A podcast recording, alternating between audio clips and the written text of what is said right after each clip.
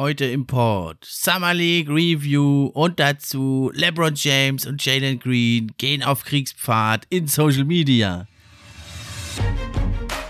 Pod für die Fans bringt dir die Gerüchte, die News und die Trends. Mit wechselnden Gästen, natürlich die besten, sind wir am Diskutieren. Spieler und Teams am Analysieren. Gib uns doch ein Like und drück Abonnieren.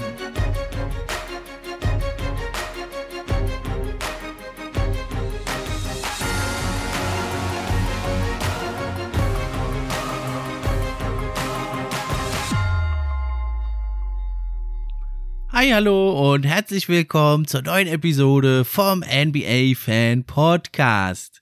Eigentlich sollte es heute nach der Episode mit der Eastern Conference, äh, Offseason und Power Ranking das auch für den Westen geben, Power Ranking und Offseason Review. Leider ist mein Gast, der Julius, da erkrankt vom Swish Podcast, der gute Julius. Gute Besserung und dann verschieben wir das einfach um eine Woche. Läuft uns ja nicht davon und da ziehe ich heute das Thema vor, eben mit der Summer League und in Social Media war ja auch einiges los. Zunächst aber nochmal möchte ich mich bedanken, wirklich bei allen Hörern. Der NBA-Fan Podcast hat jetzt mittlerweile nach knapp fünf Monaten insgesamt 10.000 Hörer erreicht. Echte tolle Sache. Hätte ich mir nie träumen lassen. Und vielen Dank nochmal da an alle Hörer. Und wer den NBA-Fan Podcast unterstützen will, der kann das jetzt auch machen. Bei Steady HQ gibt's verschiedene Pakete. Würde mich sehr freuen, wenn der eine oder andere da einen Support gibt, damit ich jetzt als erster Schritt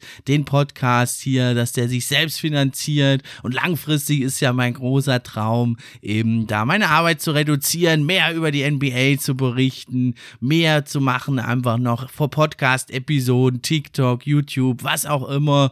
Das ist mein langfristiges Ziel. Darum würde ich mich freuen, wenn der eine oder andere vielleicht bei Steady HQ den NBA-Fan Podcast supportet. Aber jetzt stürzen wir uns direkt rein in Social Media Media und da war ja einiges los, das Sommerloch prall gefüllt und zunächst ist es natürlich LeBron James, der ja jetzt da seine Pressetour und äh, alles da für Space Jam 2 beendet hat und jetzt äh, macht er sich mental bereit auf die neue NBA-Saison. Da kam ihm die neueste ESPN-Umfrage gerade recht. Da sind ja zehn Scouts oder GMs äh, gefragt worden, wer der beste Spieler ist und auch nach besonderen Go-To, Offensive Moves. Und da kam also dann raus bei dem besten Spieler der NBA im Moment fünf Stimmen für Giannis, fünf für Kevin Durant und keine für LeBron James. Dabei wurde ausdrücklich gesagt, viele haben da lange hin und her überlegt, ob sie jetzt eben KD oder Giannis oder eben auch LeBron nehmen. Und es ist ja also wirklich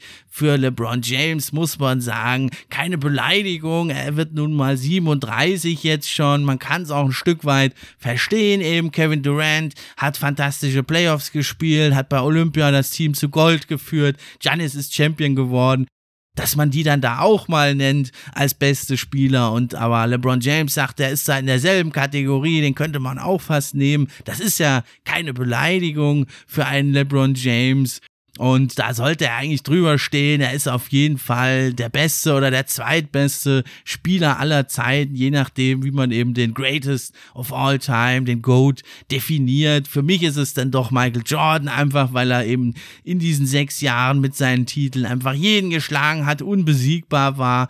Aber man kann es natürlich auch LeBron James sehen, da ist den Greatest of All Time, wenn man eben sagt, wie man über die gesamte Karriere, die gesamte Produktion und Produktion Produktivität sieht, dann gibt es da natürlich auch viele Argumente, da LeBron James als den größten Spieler aller Zeiten zu sehen. Da das kann ich also auch absolut nachvollziehen. Und wenn man schon so einen Status hat, dann müsste man ja eigentlich nicht auf jede ESPN-Umfrage, die es da irgendwie mal gibt und die ja auch nicht beleidigend war. Also es gibt ja nun auch ein paar andere tolle Spieler in der NBA. Das sind ja nicht alles Luschen, die da rumlaufen.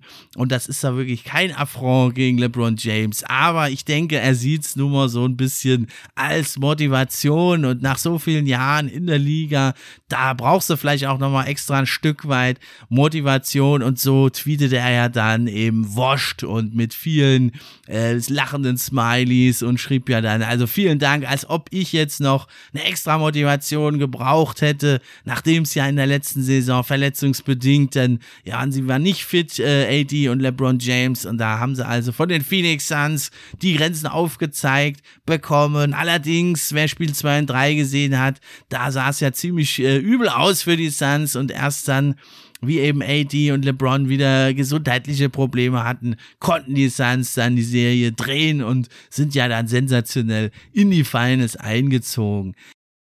Ja, und das, äh, das war ja vor zwei Jahren, gab es das ja schon mal, da gab es auch schon mal so eine Umfrage. Das war ja dann kurz danach äh, seiner ersten Saison, LeBron James bei den Lakers, als er also die Playoffs verpasste und zum ersten Mal seit langen Jahren nicht in den Finals stand. Und auch da gab es dann so eine Umfrage und die hat er da auch schon als extra Motivation genutzt. Also ich finde es ein bisschen übertrieben.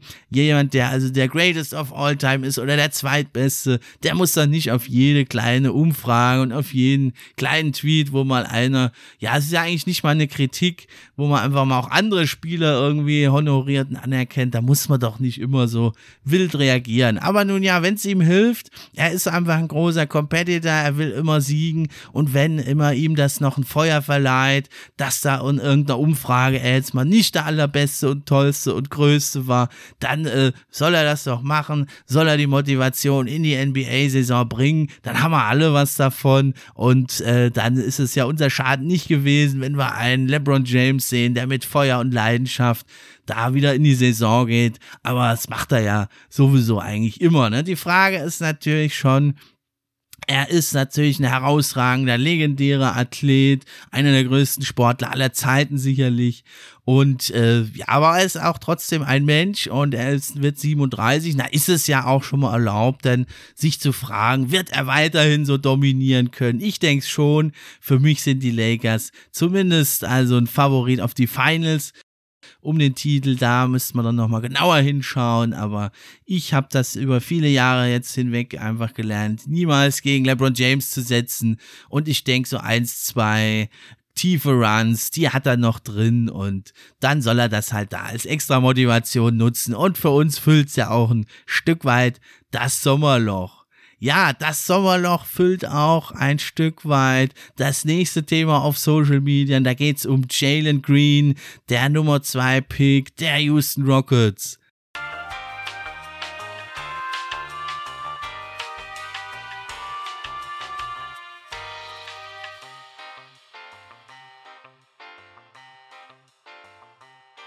Ja, und über dem jungen Mann hat sich jetzt doch ein ziemlicher Shitstorm entladen. Ich finde es teilweise ein bisschen übertrieben. Man muss auch mal die Kirche im Dorf lassen. Ist ein 19-jähriges, junges Talent. Und da sollte man nicht immer jedes Wort auf die Goldwaage legen. Und das sage ich als Pistons-Fan. Ja, was ist passiert? Vor der Draft wollte natürlich Jalen Green die Nummer 1 sein. Der Nummer 1 Pick hat dann tatsächlich sogar in einem Interview gesagt, also er würde gerne in Detroit leben. Ist natürlich die Frage, ist das sehr clever? weil wenn man dann woanders gedraftet wird, dann wird einem vielleicht das vorgeworfen von den Fans, du wolltest eigentlich lieber woanders leben. Oder jetzt eben hat sich's gerecht, denn er wurde ja eben nicht an Nummer 1 gedraftet. Die Rockets haben wohl, so wie man hört, zwar versucht, den Nummer 1 Pick von den Pistons zu ertraden, eben mit dem Nummer 2 Pick wäre dann wahrscheinlich Jalen Green gewesen und anderen Assets, aber die Pistons haben abgelehnt. Also das heißt nicht mal das eigene Team, die Houston Rockets, hatten eigentlich, äh, also die wollten auch lieber Kate Cunningham verpflichten. Und das hat wohl Jalen Green jetzt derartig gewurmt.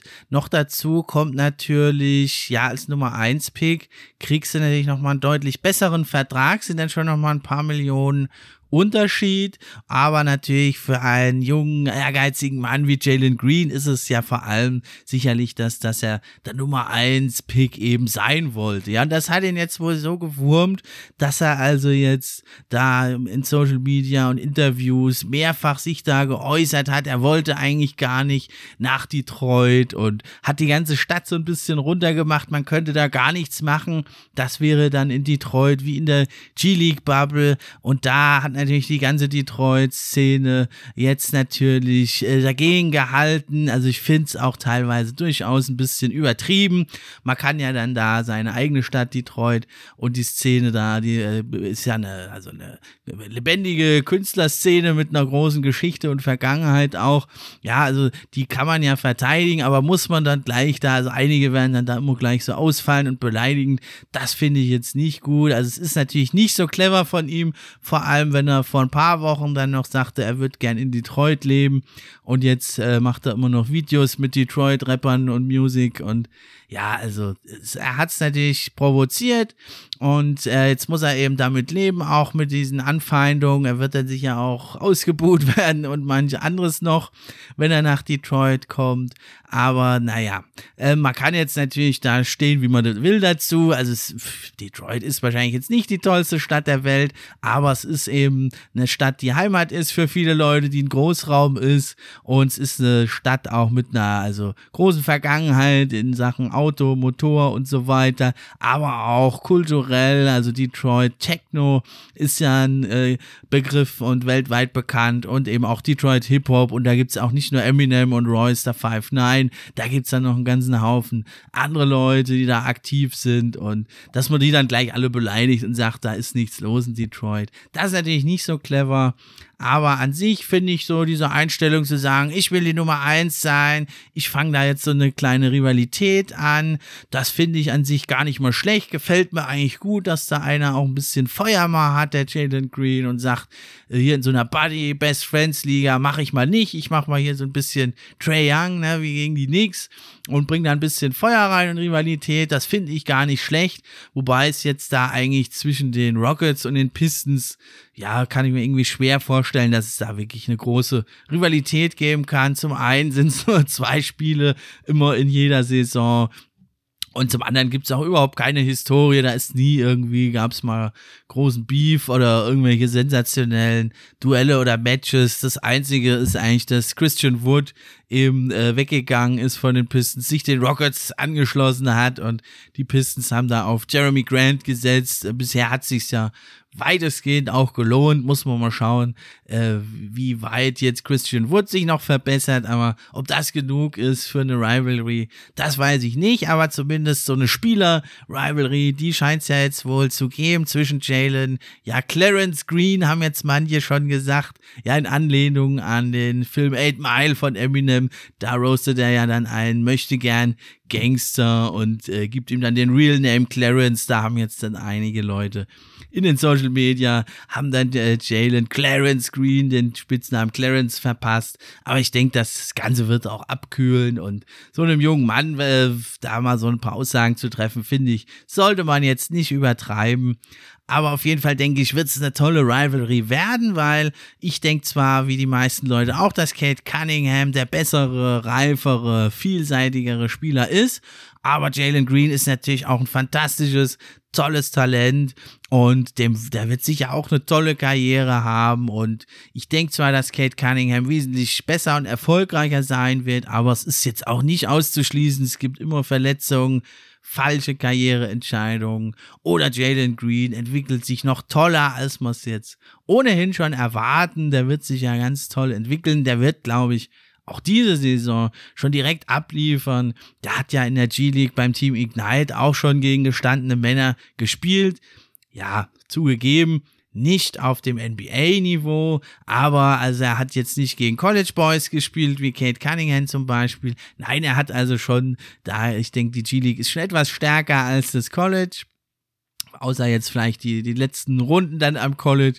Und da hat ja Jalen Green, wie auch in der Summer League, da geht's jetzt dann als nächstes gleich drum, richtig abgeliefert. Und das war ja auch schon ein heißes Match zwischen den Pistons und den Rockets. Und deswegen denke ich, sollte man jetzt da Jalen Green nicht so weiter angreifen, sondern einfach das mal weiter sich entwickeln lassen. Und für den Basketball, für die NBA ist es einfach doch eine tolle Sache, wenn da so ein 19-Jähriger mal so auf die Pauke haut und da eine Rivalität startet. Finde ich an sich eine gute Sache. Und da ja Rockets und Pistons wahrscheinlich nicht so viele Siege einfahren werden, ist es doch ganz interessant, wenn man immer so ein bisschen guckt, na, was hat denn der Jalen Green gemacht? Was hat denn der Kate Cunningham gemacht? Wie läuft's da in Sachen Rivalry? Das finde ich doch ganz toll. Aber in Sachen Rookie of the Year gibt es natürlich auch andere Kandidaten. Scotty Barnes, äh, den würde ich nur Außenseiterchancen nennen, aber auch ein Jalen Sachs, denke ich, der kann dann Wörtchen mitdrehen. Mobley eher nicht, glaube ich, weil er wahrscheinlich erstmal von der Bank kommt, nicht ganz so viele Minuten sehen wird und noch Muskeln draufpacken muss. Deswegen denke ich aber, das ist so ein 3-4-Kampf oder vielleicht einer, den man jetzt noch nicht so auf der Liste hat, vielleicht ein Davion Mitchell oder auch jemand ganz anderes, dass es da ein spannendes Rennen gibt um den Rookie of the Year und dann ist gleich diese ganze Social Media Aufregung auch wieder vergessen und der Fokus kommt wieder zurück zu dem, was wir alle lieben, eben zum Basketball.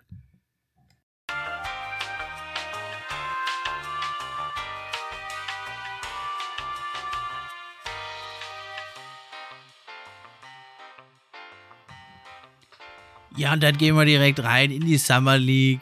Und natürlich fangen wir an mit dem Matchup Houston Rockets gegen die Detroit Pistons. War also das erste Duell, lange erwartet von Kate Cunningham, Jalen Green. Jetzt natürlich noch mit ein bisschen extra Feuer von Jalen Green garniert. Und man muss sagen, es war jetzt so, ja, ästhetisch, spielerisch nicht das tollste, brillanteste Spiel. Ist halt so in der Summer League, sind ja relativ wild zusammengewürfelte Haufen. Aber man hat schon gesehen, der Energy Level und die Competitiveness, die waren wirklich schon da. Und man muss auch sagen, Cunningham und Green, die hatten da lange sich also immer wieder mal gegenseitig auch verteidigt. Die Pistons haben gut losgelegt, haben teilweise mehrmals Druck ausgeübt auf Jalen Green, der da auch ein paar Turnover dann hatte aber im dritten Quarter, da zogen die Rockets dann davon und gewannen letztendlich deutlich mit 111 zu 91. Man muss sagen, die Rockets hatten also einen besser zusammengestellten Kader und man muss aber auch sagen, also dass Albert Schengen, der Nummer 16 Pick der Rockets, aber auch Josh Christopher waren wirklich gut schon in der Summer League drauf. Ja, was war aber jetzt mit dem Matchup Green und Cunningham? Man muss sagen, beide Spieler hatten ihre Momente. Green hatte die bessere Statline, 25 Punkte bei 6 von 11 und hat vor allem sehr viele Freiwürfe gezogen aber auch Kate Cunningham 20 Punkte bei 8 von 18 hatten doch also ja ihre guten Momente. Man muss sagen, ähm, die haben sich doch teilweise ja gegenseitig verteidigt.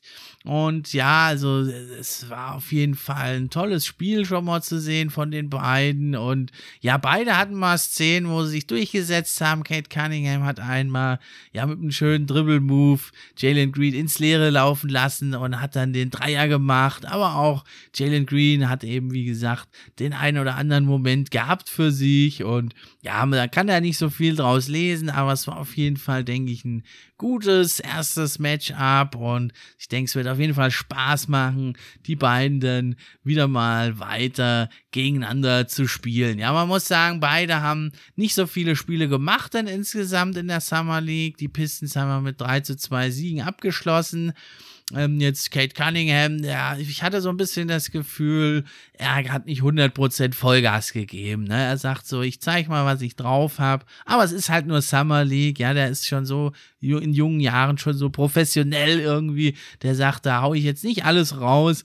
Da zeige ich mal, was ich kann. Und dann richtig los geht's aber in der NBA und ja, man muss sagen, also er hatte zum Beginn äh, zwei 20 Pluspunkte Spiele und äh, da hat er aber nicht so äh, präzise getroffen.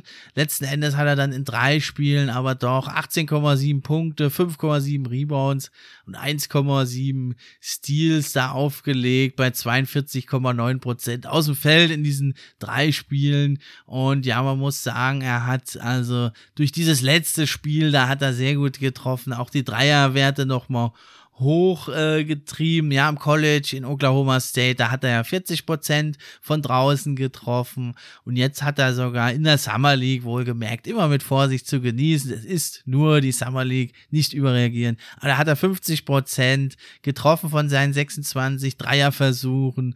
Also das ist schon mal ganz, ganz gut. Also es zeigt, dass er doch mit der Dreier-Range der NBA sich da schon mal arrangiert hat und wie es dann in der NBA weitergeht das äh, muss man dann sehen und diese Werte natürlich mit Vorsicht zu genießen und vor allem im letzten Spiel hat er halt sieben von zehn Dreiern getroffen, was das Ganze halt natürlich nochmal hochgedrückt hat. Ja, er hat jetzt nicht so viele Assists gehabt, 2,3 pro Spiel, aber er hat schon gezeigt, so seine Playmaking-Skills, da als 6 Fuß 8 Point Guard Hühne und denke ich, hat gezeigt, warum er die Nummer 1 äh, ist. Ja, also einer, der das ja nicht glaubt, der ist natürlich Jalen Green. Da muss man sagen, es war dann ein bisschen schade, weil er eben dann äh, sich verletzt hat. Nach zwei Spielen hat er dann sich da eine Verletzung zugezogen.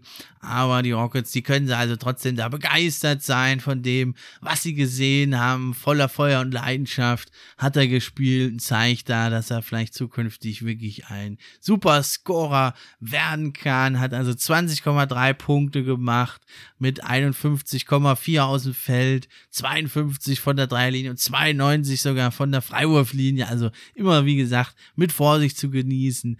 Aber hat also wirklich wirklich gezeigt, warum er die Nummer zwei ist. Ja, wer auch abgeliefert hat, das war ja Jalen Sachs, der ja überraschend an die Nummer vier gefallen ist. Aber eben auch andere Rookies haben gezeigt in der Summer League, was sie drauf haben. Nicht zuletzt Davion Mitchell, der ja mit seinen Sacramento Kings da sogar den Summer League Titel geholt hat. Er glänzte vor allem durch Lockdown Defense, giftige, spritziger Spieler der Davion. Ja, ein bisschen anders heißt, wurde ja schon auch thematisiert in früheren Folgen. Aber der Typ ist ein Biest, also der erinnert mich wirklich einfach an Kyle Lowry, muss ich sagen. Und er hat hier und da auch jetzt gezeigt, dass er einen Dreier doch treffen kann in der NBA. Sogar aus dem Dribbel durchaus. Das war ja nicht so ganz äh, vorauszusagen, dass er das auch drauf hat. Ja, der hat also wirklich auch überzeugt unter den ge gebeutelten Sacramento Kings immerhin jetzt mal einen Titel verschafft, auch wenn es jetzt nur die Summer League ist. Ja, auch ein Spieler, der mich wirklich beeindruckt hat, den ich vorher nicht ganz so auf dem Zettel hat, auch von der G-League, vom Team Ignite. Jonathan Kuminga bei den Warriors hat mir jetzt doch also besser gefallen als zuletzt. 17,4 Punkte hat er gemacht in der Summer League. 5,6 Rebounds, 1,6 Steals in fünf Spielen.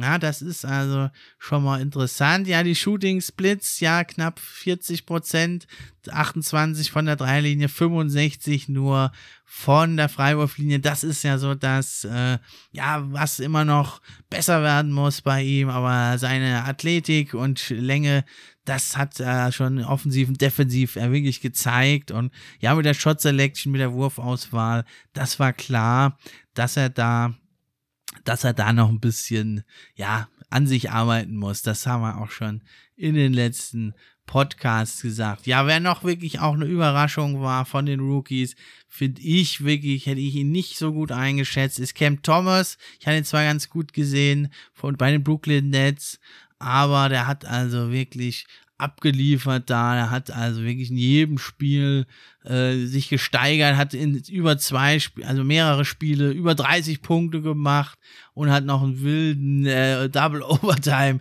Game Winner reingehauen. Also, aber in äh, Brooklyn sollte man jetzt nicht von der Big Four reden, aber ich denke, der ist einer, der doch von der Bank denke ich, da mehr beitragen kann, als man es ursprünglich gedacht hat. Er hat also in der Summer League immerhin jetzt 23 Punkte pro Spiel gemacht mit 40,6 Prozent vom Feld und knappe 33 aus der mit, äh, tieferen Range. Ja, wer also mir auch noch ganz gut gefallen hat, ist Scotty Barnes, der, der Pick der Rock, äh, Raptors an Nummer 4.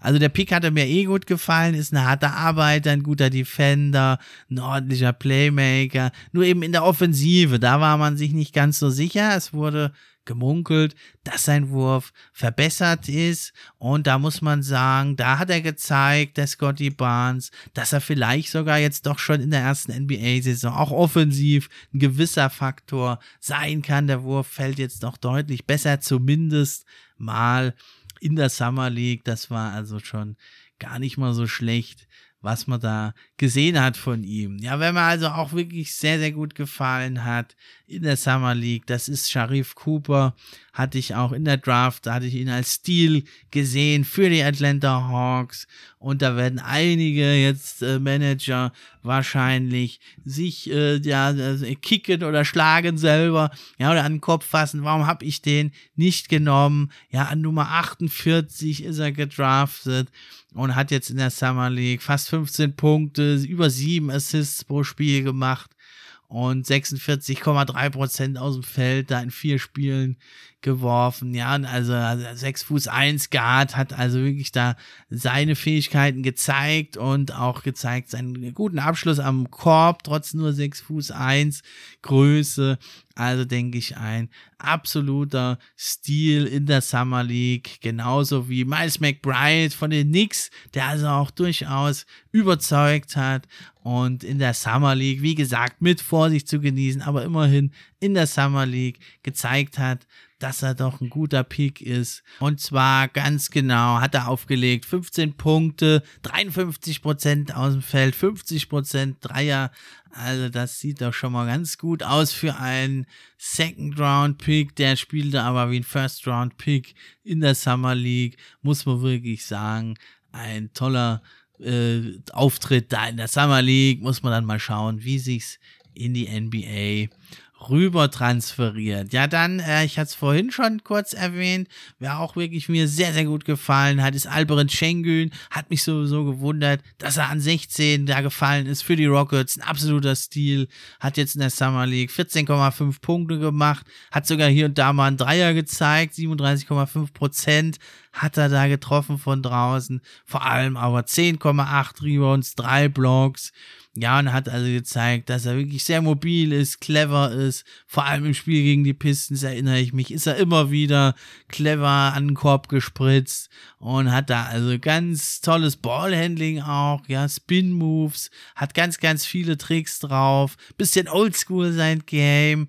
Ja, aber ich denke, der kann da einiges beitragen und er hatte die drittmeisten Rebounds in der Summer League und hat da den einen oder anderen Big Band ganz schön verblüfft mit seinen Bewegungen und seinem Ballhandling, was er da ausgepackt hat. Ja, auch ein Gewinner der Summer League, auch ein weiterer Spieler von den Hawks, Jalen Johnson, also den haben sie auch an 20 haben sie den bekommen, zwei absolute Steals, Sharif Cooper und Jalen Johnson, unglaublich, was die Hawks jetzt da auch noch für neues Talent haben, zusätzlich zu ihrem ohnehin schon jungen, super talentierten Team. Und Jalen Johnson, der hat also 19 Punkte aufgelegt in der Summer League, 57 Prozent aus dem Feld, fast 42 Prozent Dreier und das Ganze noch garniert mit 9,5 Rebounds. Ja, also das war schon krass und man muss sagen, der war natürlich so ein Unsicherheitsfaktor, der ist so tief gefallen, auch weil er eben da Duke verlassen hat nach nur 13 Spielen in seiner Freshman-Saison. Jetzt hat er aber also drei äh, Double-Doubles gehabt in vier Spielen. Toll gereboundet, tolles Ballhandling, athletisch, also richtig gut und ja, auf Power Forward, also ein Mann mit einer großen Zukunft in der NBA. Ja, als letztes möchte ich hier noch nennen, also viele kann man noch erwähnen, aber wer wirklich noch für mich herausgestochen hat, das ist Bones Highland, also eh schon als Draftstil gehandelt, an Nummer 26 bei den Nuggets. Und das hat er gezeigt in der Summer League mit fast 20 Punkten, fast 5 Assists. Und das war also richtig stark, hat er gezeigt, er ist schon NBA ready, hat also ein gutes Handle, einen schönen Floater, Stepbacks und also durchaus auch als guter Playmaker ist er in Erscheinung getreten. Da denke ich, das wird vor allem die Nuggets natürlich freuen, weil ja Jamal Murray da einen Großteil der Saison verpassen wird und wenn dann Highland hier bei Bones äh, da ein bisschen was äh, liefern kann, na, dann ist das doch wirklich eine tolle Sache für die Nuggets, dass die da ihre Saison noch retten können. Ja, und als allerletztes wollte ich noch erwähnen, den Luca Gaza von den Detroit Pistons an Nummer 52 gedraftet. Das war ja ziemlich verrückt. Er war also Player of the Year Award äh, in fast allen Kategorien am College und keiner wollte ihn irgendwie draften. Ja, weil er doch langsam ist, nicht so mobil ist. Also eine tolle Offense hat er natürlich, ein Stretch Big ja, aber es war die Frage, was, kann der überhaupt in der NBA auf dem Court stehen, mit seiner Defense vor allem? Und da hat er jetzt gezeigt, ja, also es ist äh, doch vielleicht denkbar. Er hat jetzt auf jeden Fall mal einen Two-Way-Contract bekommen von den Pistons und hat also fast zehn Rebounds im Schnitt abgegriffen. In der Offense hat er natürlich gezeigt, was er drauf hat. 40 Prozent von seinen 20 Dreiern hat er da gemacht und war also ein sehr guter Spieler in der Summer League, weil er ja auch schon ein bisschen älterer Spieler ist. Es wird halt weiter die Frage sein, ob er da einen Roster-Spot äh, bekommt bei den Pistons. Er hat jetzt erstmal einen Two-Way-Contract.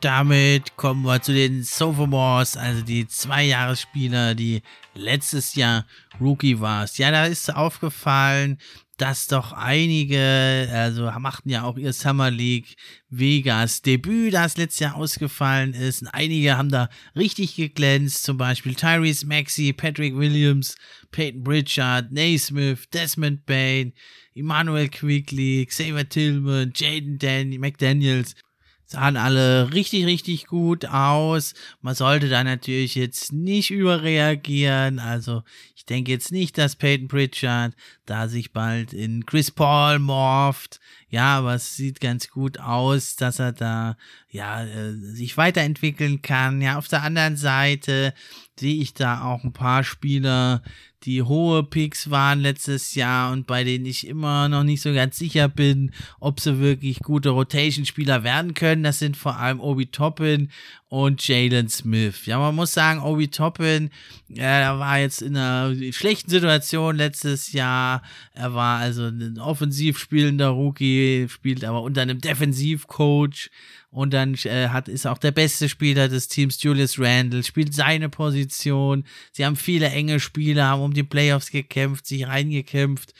Und äh, da war halt wenig Raum für Obi Toppin, hat er elf Minuten pro Spiel äh, immerhin im Schnitt gehabt, aber es sah nicht immer so wirklich passend aus. Jetzt in der Summer League, da seine Stats sind natürlich ganz schön aufgepumpt, aber er spielte also da auch unglaubliche 36 Minuten da in seinen ersten äh, fünf Spielen in Vegas und ja, er ist halt immer noch ein streaky Shooter und ja, er hat äh, Probleme da, wenn er mal ein Mismatch hat, da seine Größe auszunutzen, ja, und so gerade, also im Fast Break, da ist er natürlich stark, geht jetzt gut zum Korb, aber äh, im, im Halbfeld-Basketball, da ist natürlich die Frage.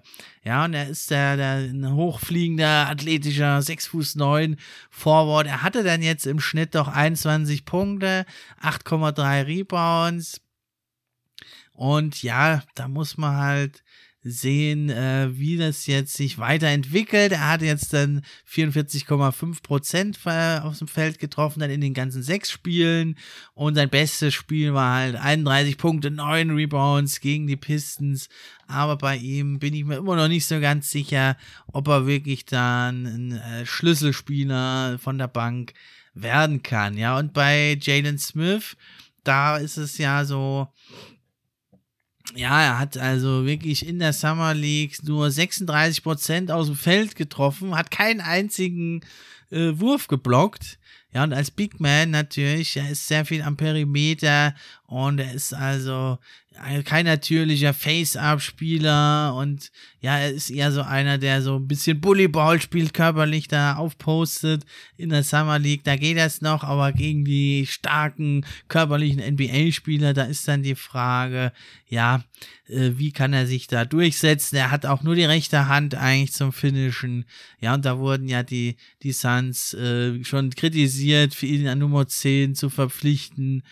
Und ja, ich bin da nicht überzeugt, dass äh, Smith da wirklich mobil genug ist und talentiert genug ist, um da als Stretch Big in der NBA ähm, wirklich zu glänzen. Ja, also ob er jetzt da, wenn er jetzt Frank Kaminsky da ausstechen kann, dann kann er vielleicht da einige Minuten kassieren als Backup von, äh, von DeAndre Ayton, aber ob das wirklich so das ist, ähm, was, die, was die Suns da weiterbringt, wag ich mal zu bezweifeln. Ja, also wirklich geglänzt hat also auch Patrick Williams von den Chicago Bulls. Er war ja sowieso im All-Rookie Second Team und er hat jetzt in der Summer League 21 Punkte, fast 10 Rebounds gemacht. Also da hat er jetzt auch in der Summer League letzte Saison hat er ja schon gezeigt 39 Prozent von draußen, aber nur bei zwei Versuchen pro Spiel letzte Saison hat er schon gezeigt. Ja, er hat also vielleicht die Fähigkeit da mal den Floor mehr zu stretchen und er hat jetzt da in der Summer League 7 von 16 Dreiern da getroffen, also durchaus gezeigt, da könnte noch was gehen bei ihm. Ja, und dann äh, vor allem bei den Zweijahresspielern, zwei Celtics, gut für die Celtics, die ja auch den günstigen Schröder-Vertrag bekommen haben. Und da muss man jetzt sagen, vor allem Peyton Pritchard, der hat wirklich das gezeigt, dass er sich nochmal ganz schön verbessert hat. Und er hat der 6 Fuß 2 Guard Peyton Pritchard, der hat jetzt im Schnitt in der Summer League fast 17 Punkte, 6 Rebounds, 8,5 Assists und 1,8 Steals da aufgelegt in vier Spielen. Also richtig, richtig gut. Und da muss man wirklich sagen, hat also wirklich in 32 Dreiern hat er also um die 47 Prozent da getroffen. Also richtig, richtig gut. Und da äh, hat zeigt, also er war eigentlich zu gut für die Summer League und das lässt ja hoffen zumindest, dass er als Rotation-Spieler auch in der Regular Season der NBA da was beitragen kann. Ja, und er muss sagen, er wird da assistiert von Aaron Naismith, der also auch eine größere Rolle haben wird oder äh, sich erhoffen wird unter dem neuen Coach Ime Udoka bei den Celtics in seiner zweiten Saison.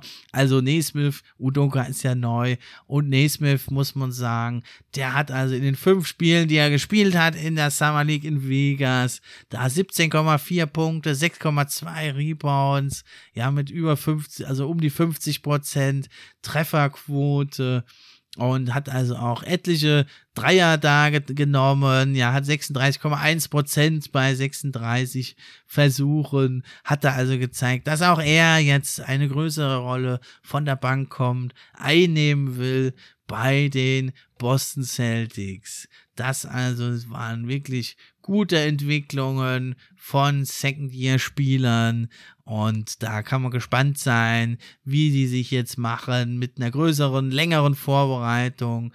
Und da können sie natürlich dann mehr von dem zeigen, was sie auszeichnet in der NBA.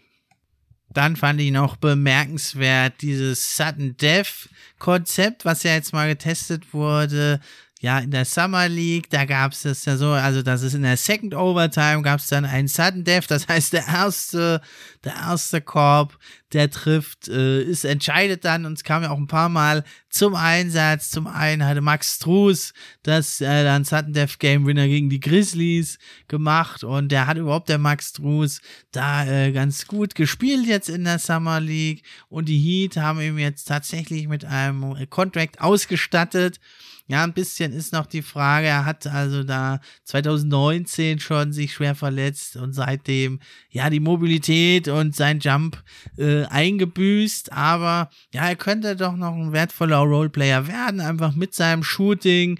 Ja, die Heat haben jetzt zwar gerade Duncan Robinson äh, geresigned, ja, aber man kann eigentlich nie genug Shooting haben in der NBA und mal schauen, ob er da so als ja absoluter Shooting-Spezialist da eine kleine Rolle in der NBA sich da rausholen kann.